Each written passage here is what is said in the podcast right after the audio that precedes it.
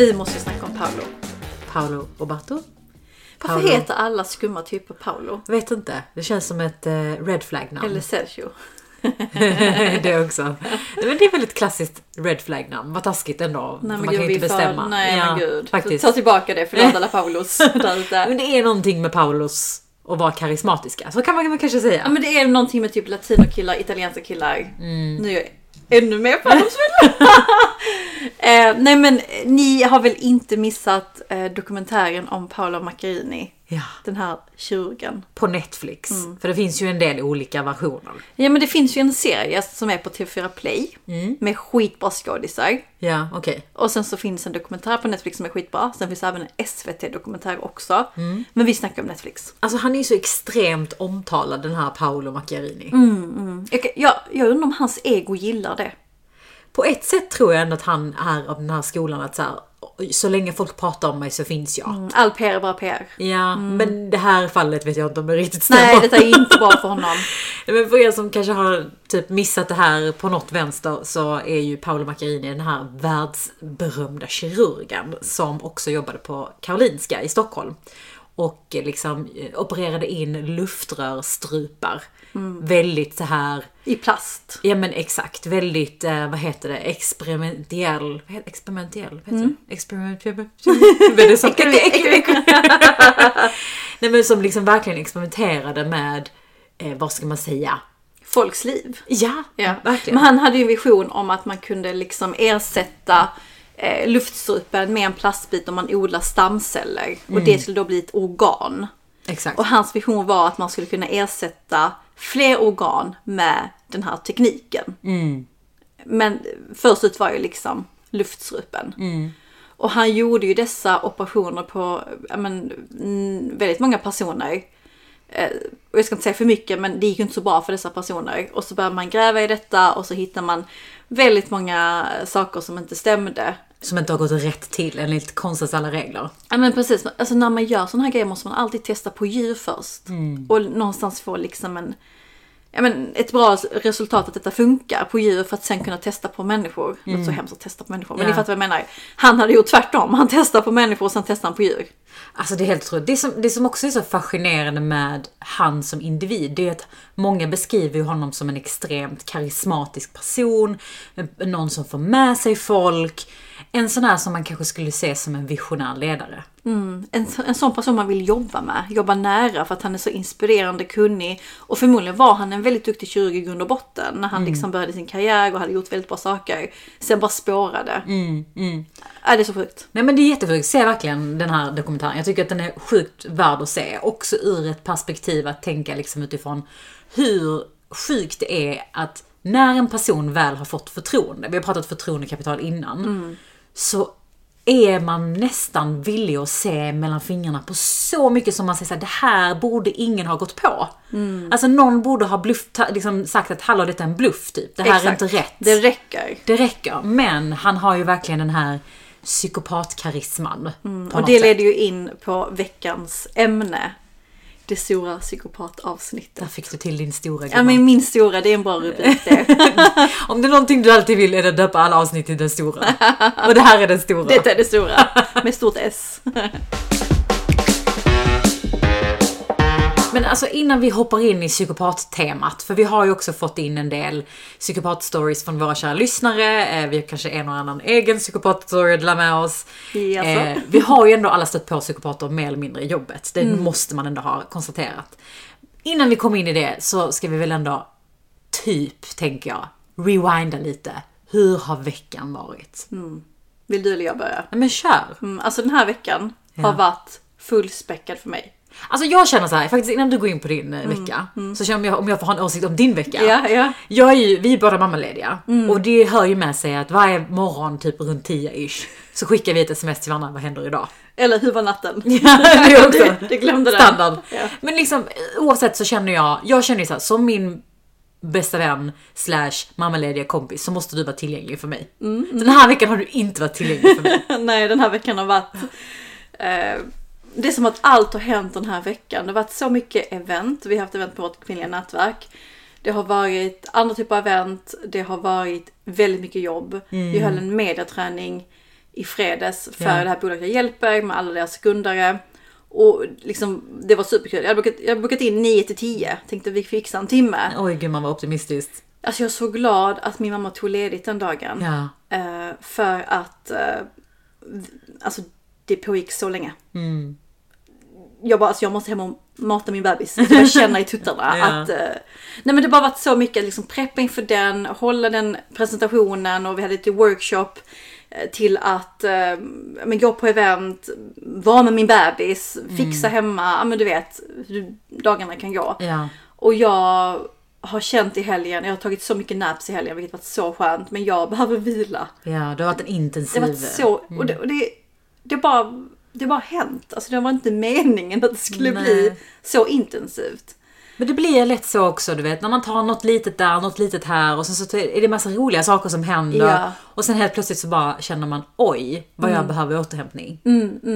Nej men eh, jag var ju på ett event hos Glashuset som säljer inredning och där träffade jag faktiskt en bekant till dig. Mhm. Ark i hemmet. Ja, okej. Ja, vad roligt. Så härlig kvinna. Hon, eh, hon är arkitekt i grund och botten och så driver hon sitt Instagramkonto. Så duktig. Och har sina tre barn och en liksom skitrolig karriär verkar det som. Ett fantastiskt hem också. Alltså ja, hennes hem ska vi Ja, inte. liksom- det är goals. Det är goals. Eh, som hon har byggt med sin man tydligen. ja, de känns så himla liksom do it yourself ja. Ja, ja. Nej men det var bara så kul för jag, hon frågade vad jag gjorde så berättade jag liksom, nej men jag har en podd, jag är mammaledig så jag gör detta och bla. Hon bara, hon bara så jag, jag detta har jag hört innan. Vem gör detta med? Så jag bara, Afrodite. Hon bara, men jag känner ju henne. Och Ja. så berättade hon liksom, eh, ja, hur ni lär känna varandra. Så ja, så kul. Så roligt. Mm. Din vecka då? Nej men min vecka har ju också varit fullspäckad men kanske av helt andra, så inte så jobbintensivt utan mer så här. Alltså när jag tänker på vad som har hänt de senaste typ 10 dagarna så tänker jag Alltså hur är det möjligt? Alltså vi har ju sålt en lägenhet, köpt en lägenhet, sålt av massa grejer, rensat källaren, haft ett dop för dotter Mm, med 70 gäster, let me just say. Alltså du vet grekiska familjer. Det är väldigt många. Det är väldigt många. Så att det har varit väldigt, väldigt intensivt och jag känner att jag har hamnat extremt mycket back jobbmässigt. Det har jag också sagt emellanåt. Att jag känner att jag har hamnat back. Vilket också är så sjukt för att jag är ju föräldraledig. Så vad fan ska jag hamna back med? Fattar du? Men eh, så att eh, det har verkligen varit en sån här där jag nu känner, nu är det söndag när vi spelar in det här, det är måndag när vi släpper. Den här veckan ska jag ha en riktig, jag måste komma tillbaka till mina rutiner. Okej, vad är det för rutiner? Ja, men jag måste hitta dem först. Nej men du vet, jag sa ju innan när vi började det här året att det här skulle vara rutinernas år. Mm, det har gått jag har ju failat extremt mycket Vi på går in det. i vecka fem nu. Alltså fattar du? vad- Alltså, fan, jag behöver typ en rutincoach. Mm, finns det någon där ute? Hallå? Alltså på riktigt Ja. Mm. känner jag att jag behöver en rutincoach. Eh, som kommer in och styr upp mitt liv. Men eh, så att, nej, det, jag hoppas på att den här veckan ska jag få styr på läget. Ja, men jag hatar när man tappar fäste. Alltså en sak att det händer mycket. Men det är när det händer mycket om har liksom inte koll på allt som händer. Är det, så? Ja. det är liksom kalendern som berättar för dig detta kommer hända idag. Fattar du? Det är inte så att du minns det själv. Nej, exakt så känner jag. Mm. Att det är kalendern som styr och ställer. Och finns det inte i min kalender så finns det inte i, alltså det händer Det- liksom inte. nej, nej, precis. och då får man ett sms där någon antingen säger Hej, kommer du in i mötet? Mm. Eller typ såhär, Hallå, jag har satt mig ner på, i hörnan. Man bara, va? Jag är hemma! Vilken hörna! Nej men gud. Samtidigt är det också så kul, måste ändå säga det. Det är ändå kul att eller jag pratar för mig själv nu, men vara mammaledig och ändå kunna göra så mycket roligt. alltså för mig är det lite av en lyx också. För att skulle jag bara sitta hemma så hade jag nog dött i min lilla hörna av att inte göra någonting. Hur känner du? Mm, alltså både ja och nej. Jag tror också att det är... Alltså just den här att sitta hemma. Jag vet inte fan hur... Jag hade inte bara kunnat sitta hemma med min dotter i alla fall. Hon har extremt mycket energi och vill ut och vill fram och vill krypa. Det känns som att dagarna hade kunnat gå av det. Ja. Att så här, Ibland kan jag känna att det blir väldigt mycket oavsett. Ja men såklart, men jag menar mer, alltså det är klart att dagarna går med en bebis för att de sätter igång en. Vare sig man vill eller inte. Men att kunna ha lite av ens intressen kvar. Det som stimulerar hjärnan, det som ger liksom Ja. lite aha, alltså förstår du? Någonting som gör att måndag blir fredag. Alltså lite Ja, så här, ja. ja. jo absolut. Och vi har ju också mycket roligt att se fram emot nu. Alltså bara i det korta perspektivet. Vi ska ju till Thailand. Mm, så gött. Alltså det är typ fyra veckor kvar. Mm, jag har börjat packa. Jag Ja. känner mig så härlig. Wow. Så duktig, så härlig, så duktig. Jag känner mig så härlig! Men gud det ska bli så så spännande att komma iväg till värmen och se hur det är att resa. Och vara ledig på riktigt. Ja, och vara ledig på... Ska du verkligen vara ledig? Ja, ja. Ska du verkligen vara ledig? Ja. Ska du verkligen Det är min plan. ledig? Du Vi då? får se, vi får se. Nej, jag ska vara ledig. Mm, mm, gött. Typ. Va? Nej jag skojar, jag ska vara ledig. Okej, lite fun fact. Visste du att strax under 4% av svenska befolkningen beräknas kunna typ diagnostiseras på något sätt av något antisocialt personlighetssyndrom? Alltså typ någon form av störning. Exempel om man skulle dra psykopatin. Så skulle man säga att strax under 1% av svenska befolkningen har någon form av psykopati. Okej. Eller psykop... Man säger väl psykopati? Ja, du kollar på mig lite konstigt. Så, som att jag sa något helt annat. Jag bara tyckte, är vi en av de en procenten? Ja men faktiskt. Ja, men om man tänker på det, om man ändå ska dra det till det stora hela. Så om man då jobbar på ett bolag med ungefär 100 pers så betyder det att en person på ditt jobb är psykopat. Jag hoppas inte det är ens chef. Det, det hade varit jättejobbigt. Nej men jag fattar det, det finns ju många bolag där man, vi snackar tusentals anställda. Då har vi ju ett gäng, en drös med psykopater som härjar här och var. Så att liksom, jag tror att det här ämnet kring psykopater i jobbet, det är mer relevant än vad vi tror. Jag tror vi alla varit i kontakt med psykopater på ett eller annat sätt. Däremot kan jag tycka att det är lite inflation på att kalla folk för psykopater. Ja, Så fort en person beter sig på ett avvikande sätt. sant. Förstår du vad jag menar? Ja, det är lite som eh, när man säger att man är utmattad. Alltså det har Ja. blivit urvattnat. Ja, precis. Ja. ja, men så kan det vara. Och det är också det som kan vara intressant att veta kring psykopatin i sig. Det är, det är ju inte så svart och vitt att antingen är du psykopat eller så är du inte psykopat. Utan det är ju liksom ett drag som man kan ha mer eller mindre utav. Så att jag kan också tänka mig, det finns också så här mycket man pratar om narcissism och lite, de här typen av störningar. Om det, jag vet kanske inte PK kallar det störningar. Men liksom personlighetsavvikande beteende. Det är ju klassiskt psykopati och narcissism. Och det är så intressant för att man kan ju ha mycket av det, man kan ha lite utav det. Och jag tror jag och du har absolut en sträng utav narcissism. En liten skvätt. en liten En liten dash. salty. wow, vad är det för analys du gjort gumman med dina 30 Ja, men- högskolepoäng? Alltså gumman, jag har läst översiktskurs psykologi i Lunds universitet. Vad menar du? Där kom det fram narcissismen. BG fick jag. Vadå då? Nej. Nej men faktiskt, jag tror att många fler än vad man tror har någon form av, alltså nu pratar jag inte psykopati, bevisa psykopat-vibes. Nej. Men narcissism i sig, att man liksom har den här egocentriska synen på världen, att allt handlar om mig och man liksom utgår mycket från sin egen synvinkel. Ja. Och jag tror att har man ett behov av att ha av att synas, som jag och du ändå har på olika sätt och vis. Det kan vi väl ändå säga i ärlighetens namn, att vi tycker om att höras och synas. Vi Ja. har en podd vi släpper varje vecka. Ja. Vi syns i olika sociala sammanhang, du mer än jag. Men, alltså, Jag är mer psykopat än du är dig. mer psykopat än jag. Men, nej men fattar du? Jag tror att människor som är mycket utåt, och på det där sättet, inte utåt, men som vill synas och höras av olika anledningar, har kanske lite mer narcissism i sig än andra. Eller? Jag Men jag, jag håller med, jag gillar din analys för jag har själv, gjort den på vissa Ja men du vet, det finns vissa folk som syns extra mycket i media, syns extra mycket på konferenser, de är talare när de berättar om sin story. Jag vill faktiskt inte nämna några namn.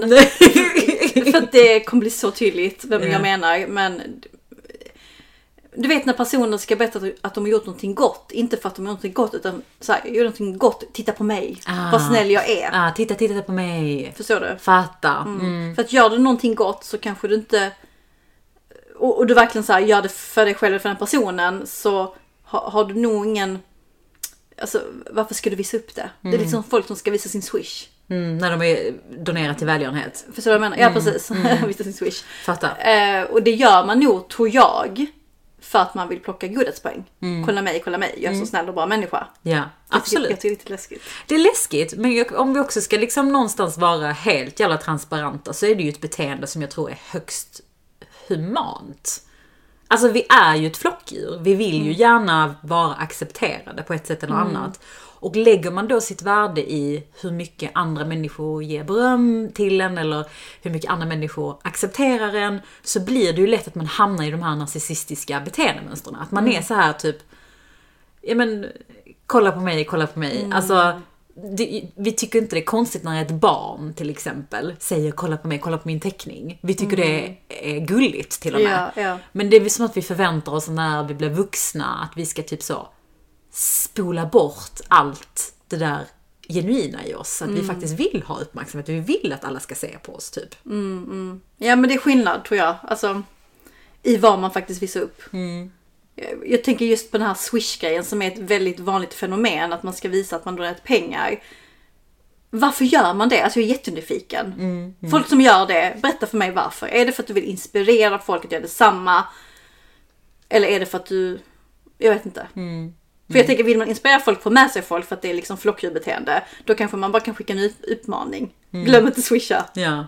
ja men men om vi tänker till exempel annat som man gör. För att jag, jag tror att jag och du har pratat mycket tidigare om att så här, vad drivs vi av? Vad tycker vi är liksom kul eh, i, i att vi faktiskt gör till exempel det här.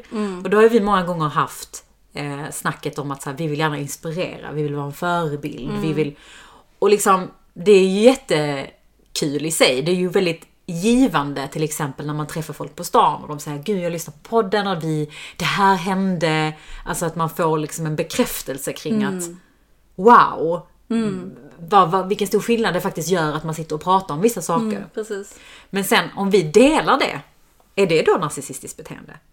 För då visar ju vi, Lite. det kanske är det där swish-beteendet på något sätt. Om man ska översätta det. Ja men det... Kolla hur mycket någon gillar oss typ. Ja men kolla vad vår podd gjorde. På tal om det. Ja. Måste jag, nu är jag jättenarcissist. Men det var ju en lyssnare som fick upp sin lön med flera tusenlappar efter vårt, eh, våra tips. Ja man... Våra tips! Nej men du fattar. We are professionals! Nej men förstår du? Nej, och då blir man faktiskt skitglad. Men ja det kanske är samma som swish-beteendet. Ja men jag vet inte, alltså det, och det är mycket möjligt att vi överdriver hela den här narcissistdiskussionen. Men det är ju intressant eh, liksom, att, att titta på sig själv och reflektera. Ja, ja. Hur mycket narcissist, hur mycket psykopat har jag i mig? Exakt. Det, oh, gör den övningen, det är lite läskigt men så värt det. Ja, verkligen. Nej men så att eh, vi har faktiskt bett er lyssnare att skicka in lite så här. nu är vi inga psykologer, alltså vi kan väl också säga det, att vi har ingen aning om vem som är psykopat och inte psykopat. Nej, det är bara stories som ni har skickat in i förtroende. Så vi håller ju allt anonymt såklart. Men det var ju väldigt, väldigt intressant. Vi kommer läsa upp några sen. Exakt. Men innan vi går in på eh, de här roliga storiesen tänkte jag bara också lite gå in på vad är då enligt psykologi, enligt forskning kännetecknande för en psykopat. Alltså låt oss liksom se om vi Mm. Ge oss tillsammans här. checklistan. Ja men exakt, kan vi hitta, när jag säger de här grejerna, tänker du på en person då som checkar en efter en? Eller tänker du på dig själv? Nej men i grund och botten så kan man ju säga att att lida av, eller lida av, att ha, att vara psykopat handlar egentligen om att man tittar på det känslomässiga spektrat och tittar på vilka drag egentligen man har som saknar eller har brist på vad man kallar affektiv empati. Eh, och kriterier och kännetecken, om man ska säga det för psykopater, det är till exempel att man avsaknar då den här affektiva empatin, alltså den riktiga eh, empatin som du känner, inte den som du har lärt dig. Eh, att du kanske är manipulativ. Det kännetecknar också typiskt en person som har mm, liksom, psykopatdrag.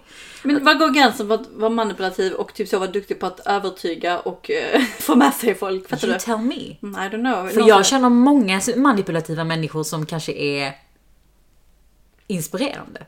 Alltså så här, få med sig folk. Alltså Paolo Macchiarini är säkert manipulativ. 100% ja men det var han ju. Ja men förstår du? Det behöver ju inte alltid vara till sin gräns negativt. Alltså det finns ju Nej. också folk som... Alltså alla stora ledare måste ju vara manipulativa till någon gräns. 100%. Eller? Vi, Jag vet inte. Men, Ja. men det är intressant i alla fall. Eh, behov av stimulation. Alltså blir liksom lätt uttråkad. Eh, Det låter som mitt barn. eh, har dålig kontroll över sitt egna beteende. Mm, kan flippa ut. Liksom, ja men kanske, eller liksom, kanske inte riktigt kan kontrollera eh, sig själv. Ja. Eh, impulsivitet, också kännetecknande. Avsaknad av skuld och ånger. Klassiskt. Charmig och karismatisk. Så har vi Paolo. Och Han det hade kanske är så någonting- många fruar. Ja, och det kanske är någonting som man inte direkt tänker på psykopat, man tänker kanske på seriemördare. Alltså du vet, mm. man tänker någon som man är ser ond. direkt är konstig, typ sitter lite konstigt längst bak i bussen och kollar på dig. Då tänker du det är en psykopat. Behöver det inte vara. Alltså det kan ju vara den här charmiga personen Det kan vara din man gumman. Alltså du som lyssnar inte dimman då. Ja, tack. Nej men ljuger till exempel ofta, eh, har mycket ytliga relationer eh, och liksom kan vara känt lite för att ha så här promiskuöst sexuellt beteende. Lite lössläppt så att säga. Oj, oj, oj. Eh, en oförmåga att ta ansvar för sina egna handlingar, en väldigt grandios självuppfattning. Alltså Oj. du förstår den här stora personen. Eh, avsaknad av realistiska framtida mål. Eh, och också man säger så här, det finns en stor koppling till ungdomsbrottslighet och tidigare beteendeproblem och sådär. Så man kan Från barndomen. Exakt, så det här är väl typiskt kriterier och kännetecken för en psykopat. När du läser igenom den här listan som jag nu gick igenom. Känner du att du har träffat på människor som checkar av de flesta av de här? Ja, faktiskt. Mm. Alltså både kollegor eh, Och min bästa vän för ditt och eller? min bästa vän. eh, Nej men det är klart att man, alltså dels har man eh, fått träffa dem på avstånd. Mm. Men också liksom i, på arbetsplatser. Ja. Nära. Exakt. Ehm, jag har aldrig varit liksom under en psykopats, liksom haft en psykopats ögon på mig, att jag varit ett offer. Men jag har fått se andra vara offer, det är jätteläskigt. Ja, verkligen. Och det märker vi också nu när vi ändå öppnat upp frågelådan kring det här från, från er lyssnare. Att det är många som faktiskt har gått igenom det här. Ehm, och nej, jag tycker, ska vi inte gå igenom några Jo. Men har du, känner du igen detta? Har du fått följa detta på distans eller? Um, Mitt i ja, det. det har jag. Det har jag nog. Men det är också så svårt för man är ju ingen, hur ska man liksom kunna veta 100% att det här är Eh, alltså du vet, att det, är ju, det är ju en egen bedömning man får göra. Mm. Förstår jag menar? Ingen, ingen är ju en, eh, liksom, ingen kan ju sätta en diagnos på folk, förstår Nej, du? nej. Men jag tänker ju att jag har verkligen stött på det här i första hand på jobbet. Psykopa- psykopatbeteendet kring det här grandiosa och jag och liksom avsaknad av känslor. Alltså människor, eller människa faktiskt, som specifikt kunde spela väldigt bra. Att, alltså spela att man hade empati. Men man visste att det fanns inte riktigt där. Nej, bara tomt. Bara. Det var tomt, det var ett spel för att liksom få igenom sin vilja, det här, återigen det här manipulativa. Och det är sjukt läskigt för att det som man glömmer är att du som inte själv har de här dragen, du resonerar utifrån dig själv hur du ska bemöta en person som är på ett visst sätt. Du tänker, men okej, jag ska prata med den, jag ska ha logik, jag ska berätta hur jag känner, mina känslor, kanske vi ska komma vidare. Det går ju inte riktigt att spela med så med en psykopat. Nej, det är helt andra spelregler. Det är ju det. Och det är nog säkert jättedränerande att, att hålla koll på. Exakt. Så att det är ju det är ju många exempel där folk verkligen så här slår knut på sig själva. För att de tänker, hur kan den här personen inte förstå mig? Jo, det finns en anledning. Vi har ju fått in en del vittnesmål, gud vad seriöst, men från människor som har haft psykopater på jobbet. Eh, och vi kan väl kanske läsa upp några stycken. Mm. Och den, den en som har kommit in här eh, handlar om en, en kvinnlig chef faktiskt. Som man säger så här. Eh, om man inte höll med den här chefens åsikter så frös hon ut en. Oj. Man passade inte in i kulturen eller teamet. Observera, vi jobbade med att hjälpa andra företag stärka sin mångfald och inkludering och föreläste om att olika perspektiv är berikande. Wow. Mm. Oj, oj, oj. Varning. Red flags. Ja men och jag kan också tänka mig så här, mångfald och inkludering är ju ett väldigt aktuellt ämne. Och man får ju väldigt mycket, vad ska man säga, uppmärksamhet kanske kring sig och om sig om man jobbar med den här typen av frågor. Det kan ju också vara en lite psykopatdragande faktor. Alltså att man vill vara i den branschen. Exakt. Lite inne på den här swishen som du var inne på. Ja. Man vill synas, man vill Exakt. höras. Ja, plocka godhetspoäng. Exakt. Vi öppnade upp en frågelåda så var det en person som skrev idén för det var alldeles för långt eh, för den här lilla frågelådan. Jag svarar här för det är för långt att skriva i en box. Men jag jobbade på en gymkedja tidigare. eh, Där vdn brukade hetsringa de som var ansvariga för klubbarna kring försäljningssiffror, medlemmar och så vidare. Ett väldigt management by fair kind of way. Du var tvungen att hålla koll på detta. Han kunde ringa kvällar, helger, när han ville och du som chef var tvungen att svara. Jag jobbade med HR och bevittnade allt detta och jag mådde skit. Alla visste att det pågick men ingen vågade sätta sig emot vdn för att då fick man sparken. Detta smittade av sig så alla andra chefer betedde, betedde sig på liknande sätt. Eh, det var en hemsk arbetsplats och jag lämnade efter sex månader. Ops, alla på företaget var inte hemska. Det var många fina människor också.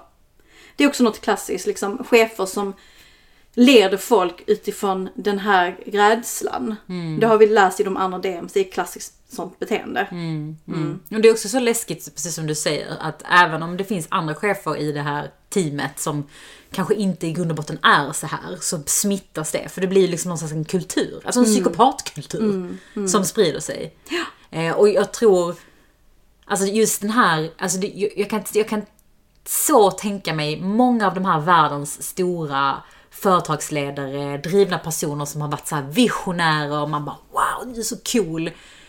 De har ju det här drivet. De vill framåt. Alltså Jag kan känna igen den här personen som ringer då på kvällen för att checka läget om folk har gjort det. Att den här personen glömmer tid och rum. Alltså så här, Ja. är bara siktet inne på att liksom framgång, prestation, att nå sitt mål och ser inte människorna på vägen. Exakt, och det någonstans här, det är så viktigt för dig men är det, är det lika viktigt för andra? Exakt. Vad finns det för drivkrafter? Det, det, det saknar ju, det kan ju inte en psykopat För så. Nej, precis. Det är någon som har skrivit in så här. Angående narcissister till chefer. Jag har en chef som använder härskartekniker och värre blir det när man säger emot. Har fått höra så sjukt mycket. Hen har höjt rösten mot mig, säger att det är obehagligt att prata med mig och vill få mig sparkad. Fick sämsta omdömet i min performance review på grund av att hen vill ha bort mig. Får mycket positiv feedback från annat håll och det ska sägas att denna chef har ett otroligt dåligt rykte. Har gjort lika, likadant mot tidigare kollega som slutade på grund av dennas beteende. Facket är inkopplade men de kan inte göra så mycket mer. Hen är hemsk. Alltså vilken mardröm. Alltså vad gör man? Vad hade du gjort om du hade haft en sån här situation på jobbet? Alltså hade jag kunnat på något sätt avskärma att det inte biter på mig, så, och, och, fast att jag älskar mitt jobb, så hade jag ju eh, fortsatt vara kvar. För jag känner också att ska den personen ta ifrån mig ett jobb jag älskar. Men det är ofta svårt att avskärma sig så jag hade nog lämnat. Mm. Hade du kunnat avskärma dig? Alltså om du tänker utifrån hur du är som person. Vet inte, kanske. Beror på hur emotionellt investerad jag är i varumärket och liksom bolaget. Förstår du vad jag menar? Ja. Det nu när man har haft en del jobb så har ju vissa jobb varit mycket mer emotionella än andra. Och det beror också på hur nära man någonstans jobbar den här, alltså nära man jobbar den här personen. Har man kanske någon som är lite längre bort ifrån en så kanske man också kan avskärma det på ett helt annat sätt. Exakt. Än om du har en som är så direkt rapporterande. För det är Men- svårt för dig att lyckas. Ja, alltså om det är liksom en kollega man jobbar tajt med eller en chef som, som man också jobbar tajt med, då är det nog svårt att skärma av. Alltså då måste man typ vara psykopat själv för att kunna hantera. Då vill vi ha dina tips från ett psyko- psykopatperspektiv. Precis, men, men jag tror inte det är hållbart. Vad tror du?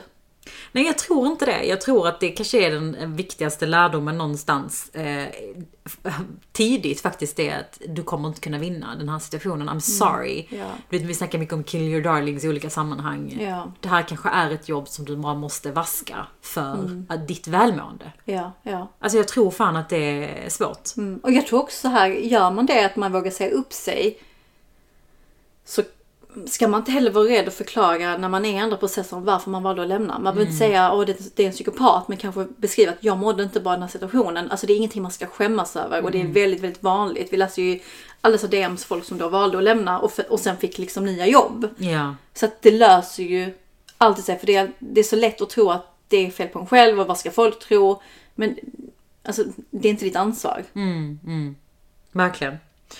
Eh, vi har också fått in ett, ett långt eh, DM här eh, där någon skriver så här. Har nästan så mycket sjukt att, nej inte har nästan, har så mycket sjukt att säga. Nästan två sidor av sjuka saker hade jag kunnat fylla med denna chef, kollega och vad den här personen gjorde när jag jobbade i det teamet. Men jag ska hålla mig kort. Förutom att vara extremt micromanaging i allt, sätta supertajta deadlines som alltid flyttades ändå, kom sent till möten, ställde ofta in, så pratade personen så mycket skit om alla i teamet. Kunde till exempel be mig stanna kvar i ett möte, på länk och direkt när alla lämnat började hon prata om shit. Tyckte, vad tyckte du om den där kampanjen? Don't say it to anyone, men och så vidare. Oj. Jag satt där tyst och försökte bara avsluta mötet så fort jag kunde. Alla var livrädda för henne på grund av att, på grund av att det är hon på grund av att från det att hon kom in som chef sparkade hon två i teamet från en dag till en annan. En gång hade vi en teamlunch och en frukost där hon tyckte att vi skulle göra Never have I ever. Hon ställer massa sjuka påståenden om både sex och droger. Typ never have I ever tagit droger på jobbet. Helt sjukt. På en jobbfrukost klockan nio en tisdag typ. Alla i teamet gick till veden vid flera tillfällen och försökte berätta hur illa det var. Folk började liksom till slut säga upp sig enbart på grund av henne. Det tog några månader innan veden fattade allvaret på riktigt när hon fuckat upp ordentligt med en stor kampanj. Och då fick hon gå på dagen. Fick höra för några månader sedan att på omvägar att bekant, av en bekant som jobbar på ett annat bolag som har sagt att oj, vi har en psykopatisk chef. Att det visade sig vara samma person. Oj. Intressant. Väldigt intressant för många av dessa personer lyckas ändå landa dessa toppjobb. Ja men de gör ju det. De får ännu ett jobb efter ett annat. Men det är för att de har de här kvaliteterna av att vara manipulativa, vara drivna, Karismatiska. Få karismat. med sig folk. Exakt, det är ju sånt du behöver ha som en ledare. Alltså det finns ju ändå positiva grejer i den här liksom, delen. Men just det här med att inte känna och ha empati för sociala sammanhang, vad som är rätt och fel. Det lyser ju någonstans igenom. Mm, verkligen. Men vi har ju pratat om det på den. Jag tror du, du har lyft det flera gånger. Ehm, red flags när folk på intervjuer eller generellt snackar skit om kollega, tidigare partner, samarbeten och så vidare. Det hände faktiskt mig eh, tidigare i veckan. Nej. Jo, det var en person som connectade med mig ehm, och skrev till mig på Instagram.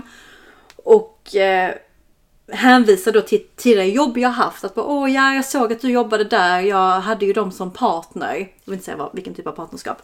För att jag vet att de ska veta vem det är jag menar. Ja. Ehm, och eh, ja, det, det var ju inte så jättebra. Och då, och då skrev jag, nej, ja, ja jag var, jag, jag var där den perioden, det var länge sedan. Eh, ja, nej, alltså det Och liksom baktala det här bolaget. Då, och då ville jag, jag, jag bara gjorde så här, tumme upp, jag ville liksom inte besvara det, men det, tanken bara slog mig i att så här. När man säger saker så kanske man menar väl. Att man kanske vill hitta gemensamma punkter eller man vill, jag vet inte, visa på att man, jag vet inte. Alltså typ så här kanske shit, eh, bli vän med dig. Alltså Ja, lite så här ja. gossip-beteende. Exakt. Men det kan också slå fel, vilket gjorde det här fallet, för jag, jag, jag backar då. Jag blev lite rädd. Men kände du den här personen ändå hyfsat okej? Eller typ så här Jag första har gången? aldrig träffat den här Ja personen men i det är det. Det är det. Det är jättekonstigt. Ja. Men för att du har faktiskt helt rätt i det där att det finns ju en viss personlighetstyp som som, alltså återigen, vi är ju flockbeteenden, som är just det här med att man, att man hittar vänskap i att snacka skit. Ja. Alltså just det här att så här, vi pratar om hur sjukt det är på jobbet. Ja. Jag fattar den, för ibland behöver man en sån kompis för att överleva en tuff situation. 100 procent. Men när du träffar någon första gången och du liksom andra, tredje gången till och med.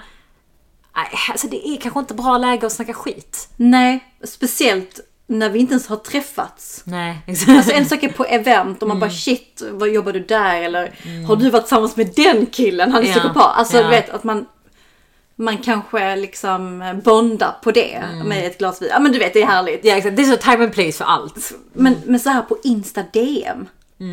Det är inte läge att snacka skit då. Nej, verkligen Om du vill bli kompis med mig. Jag måste bara säga att vi har också fått in jättemånga roliga kommentarer på så korta svar på vad Ja. folk har sagt och Ja. konstiga saker som, eh, som deras chefer har sagt. Och det är en som skriver så här. Jag hade en chef som sa till en kollega. Svär du på ditt ofödda barn att säljprognosen stämmer? Alltså det är fan inte okej. Alltså va? Det är ju helt sinnessjukt. Alltså kan man fråga? Alltså, alltså det är så olämpligt på så många Ja, liksom, så sätt och vis. Ja. Alltså, det är Vad har du fått mer att berätta? Ehm, en psykopatchef som jag hade började intervjun med att fråga Är du gravid eller tänker du bli? Senare när det kom fram att min man, hette samma som chefen så sa chefen Nu får du akta så du inte blandar ihop oss, då kan det bli väldigt fel. Oj. Oj. Ville han eller hon vara rolig? Ja men typ. Alltså typ ett väldigt olämpligt skämt. Väldigt olämpligt. Alltså typ låt säga att den här killen heter Mats och så bara heter den här personens man då också Mats. Ja. Bara, jag får inte ta fel. Ibland vill man ta, ibland vill man lite för mycket. Alltså du är inte rolig, hade jag velat säga.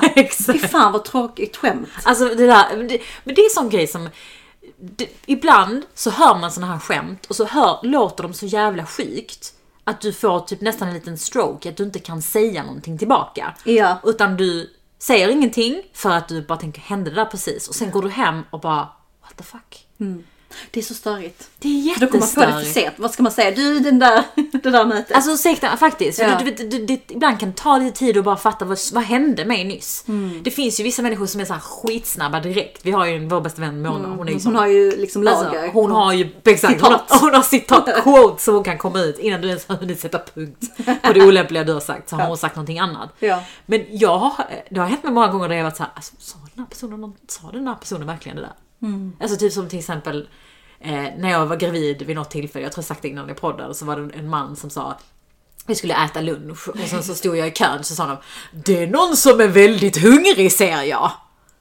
Och syftade då till att jag har en jättestor mage för att jag är gravid.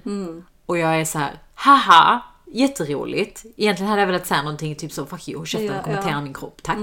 jag bär ett barn, håll käften. Alltså typ. kommer du aldrig kunna göra. Nej, Punkt. precis. Men istället var det så här, hehehe. Alltså du vet.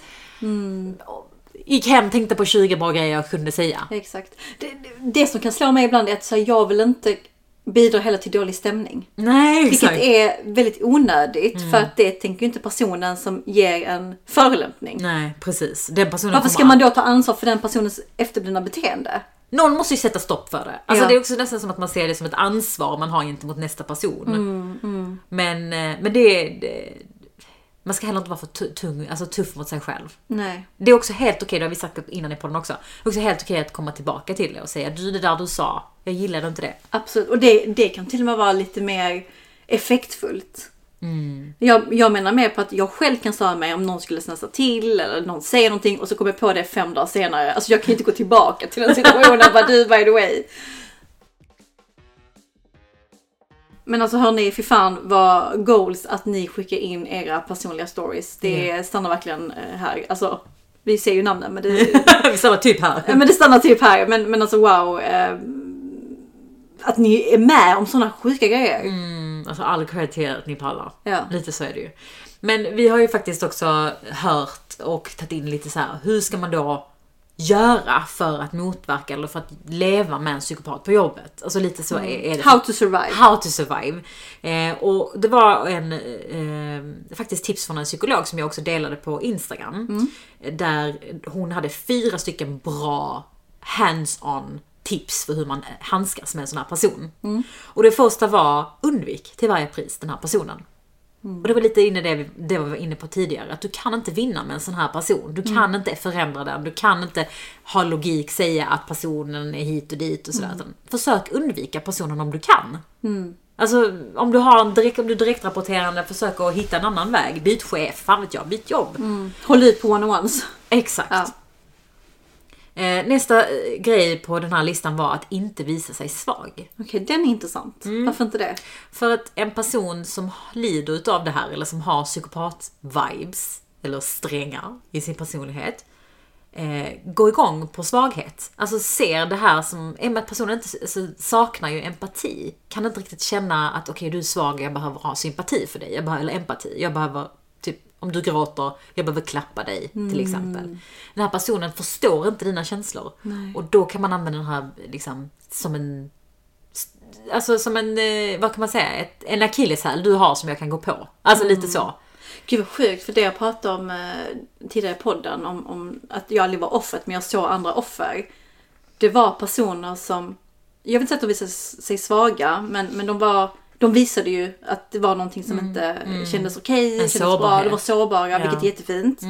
Men den här personen, alltså det var liksom attack. Det är som fuel för dem. Ja, oh någonstans. my god när du säger det, makes Ja. sense. Jag bara ser alla sådana connection dots. Ja men verkligen, så att vi pratar ju mycket om att vara sårbar, att visa att man har Mm. känslor. Men för sådana här personer, Är det farligt? det är farligt. Och det kan ju också vara ännu mer dränerande när man väl visar sig sårbar att fortsätta få skit. Mm. Att du bara ser du inte att jag mår dåligt? Den här personen bryr sig inte. Nej, inte. Så visa inte dig svag för en sån här person.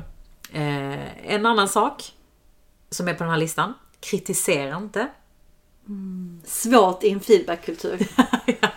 Man ska bara höja eller? Ja men också typ att du kanske, du kommer inte, du kommer få den här personen mot dig. Det vill du inte ha.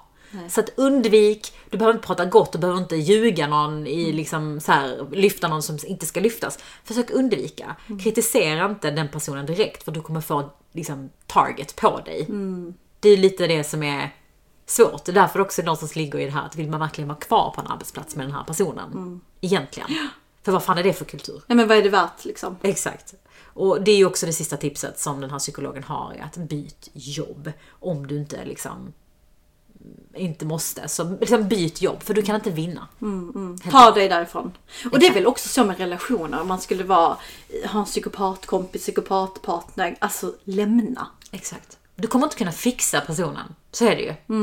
Så du får någonstans tänka så här, kommer jag kunna leva med en psykopat hela mitt liv? Antagligen inte. Nej, nej, så lämna. Men tack allihopa för alla bidrag. Det hade inte gått utan eh, alla DMs. verkligen. och, och bra research från dig. Vilken psykopat eh, avsnitt vi fick Det blev verkligen det stora med stort S och P. 40 minu- minuters psykopatsnack.